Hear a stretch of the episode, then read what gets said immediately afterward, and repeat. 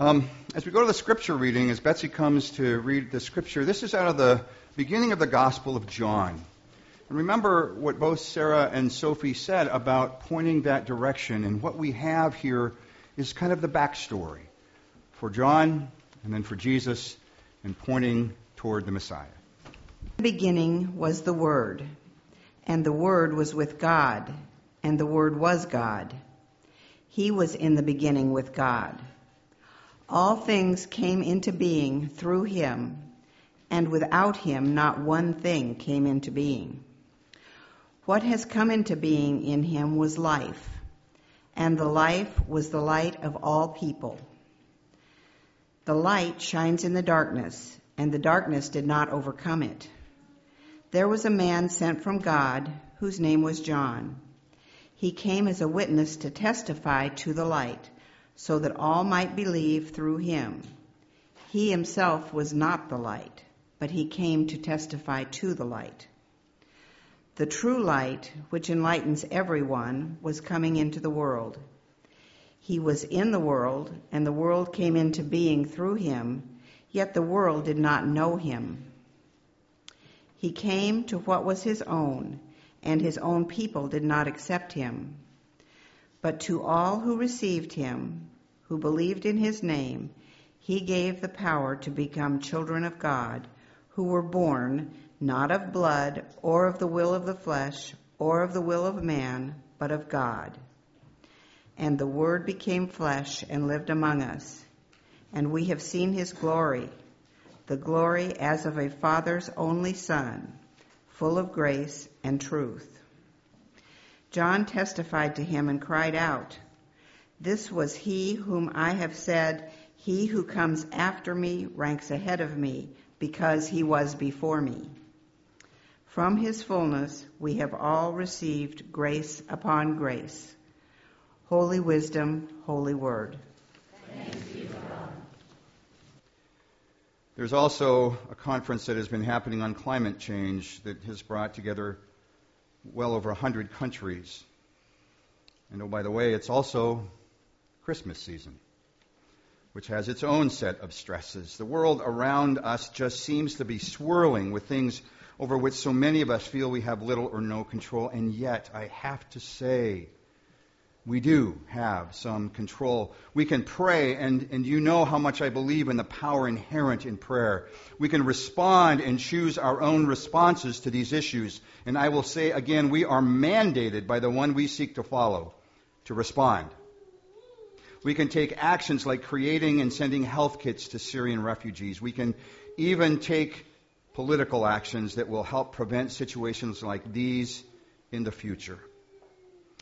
We can also be a sanctuary where anyone can come and talk about any of this, find solace and peace in the midst of the fray, and we can be a place where disagreements can be shared, a sanctuary for discussions where intelligent and respectful people can come and choose to talk, agree, or even disagree. We can remember that the world has always faced challenges like these, and what we need to be doing is providing tools for change, opportunities for transformation, and a place of courageously doing what is needed. We are the church, and given that we are followers of Jesus, we are called to be like him. He took on situations much like these. So did Jesus, so did John. So, why am I sharing any of this with you? On the second Sunday of Advent on a Sunday morning. This Sunday we explore, albeit really briefly, John the Baptist, and just a reminder that Jesus echoed the challenges given by John to anyone who would listen. Both of them told followers that their primary role was to lift people up out of the valleys where they feel lost and alone. We are to reduce the mountains in the lives of those who just feel totally overwhelmed. We are to help make the paths where people seem unable to even look around the next corner. We can help them find their way ahead.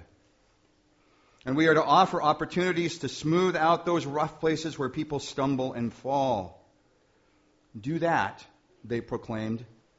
And you will not only be helping others, you will be helping people see God. Today we'll bring pledge cards forward, our commitments to make sure, like John and Jesus, that we become Jesus like and that the elements that we continue to offer will happen right here at Aldersgate. We'll share communion, that sacrament that reminds us that we are one body who have committed ourselves to loving, bringing peace, and even, if needed, sacrificing for others. In the midst of that, in the midst of that, we are going to be baptizing these two beautiful young boys. It's just an incredible time. And they represent the next generation of peace bringers. While what we are also doing is committing to their family, to Isaac, to Jackie, to all those around them, that no matter what, no matter where, no matter when, no matter what the circumstances may be, that we will be there for them. I don't know that there's anything uh, better than that. Uh, just to see the next generation stepping up in that way and us being able to surround them with love and grace. You know, ministry is an odd thing.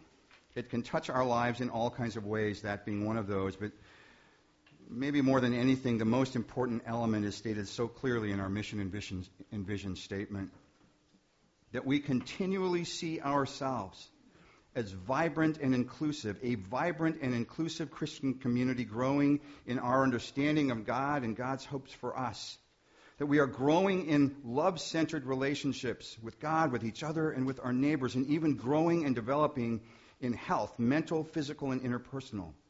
And it's the combination of these elements that allows us, like John and Jesus, to lift up the lives of those in need, offer a safe, safe place to explore what it means to live on this planet together, and to offer the kind of love, grace, and courage and hope that will assist all of those around us. And included in that equation are these two twin boys and their family, every child in this church every child in the preschool, every child and youth of the community, and anyone, including all of us adults, who need any of those things.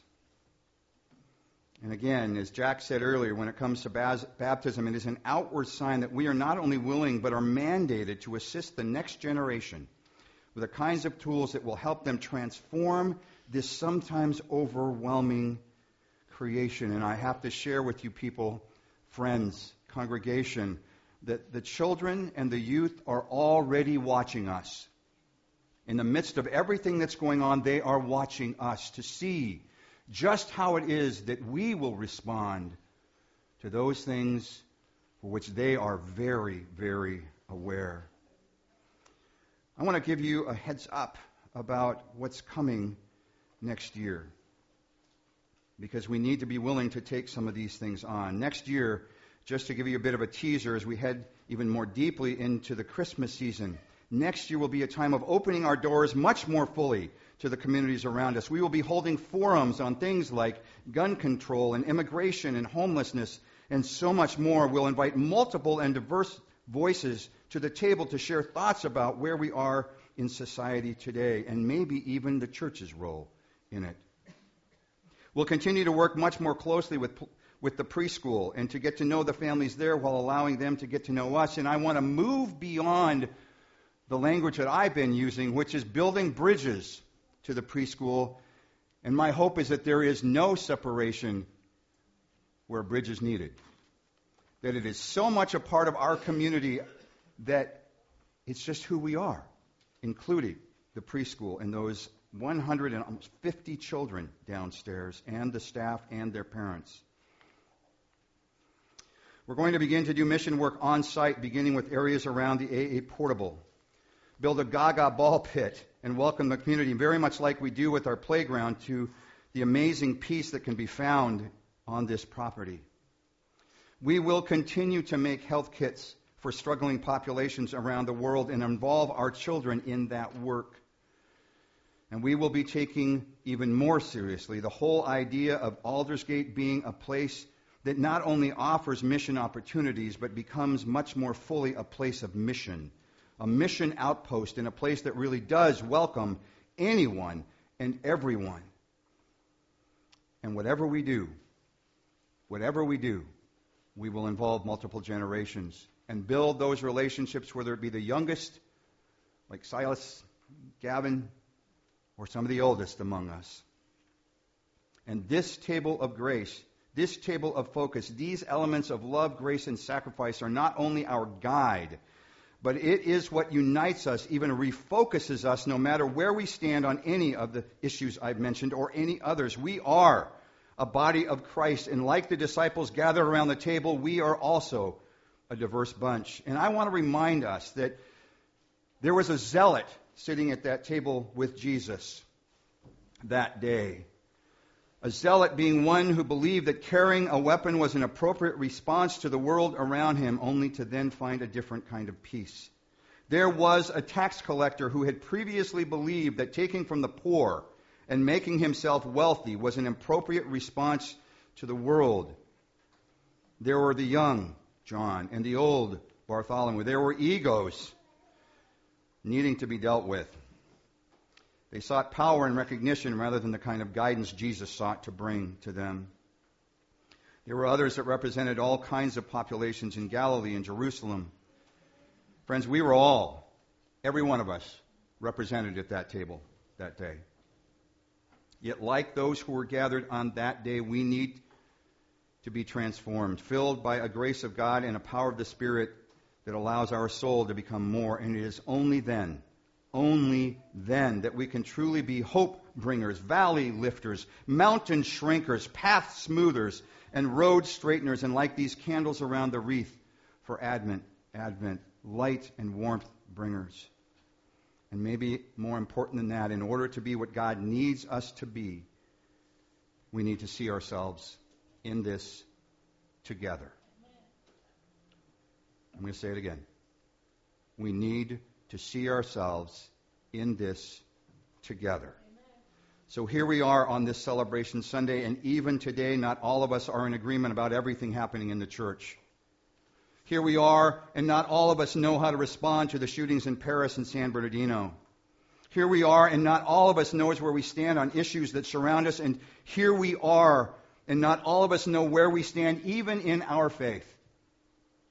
But the point is, here we are. Here we are preparing for a future where God needs us and mandates us to step forward with not only optimism, an audacious optimism, but with courage. Amen. Here we are. And in no way does any of that diminish the fact that we are a body of Christ and we're preparing to bring our gifts to the table for the basket for the future. Gifts will move us forward and sharing the gift of this table as the body of Christ.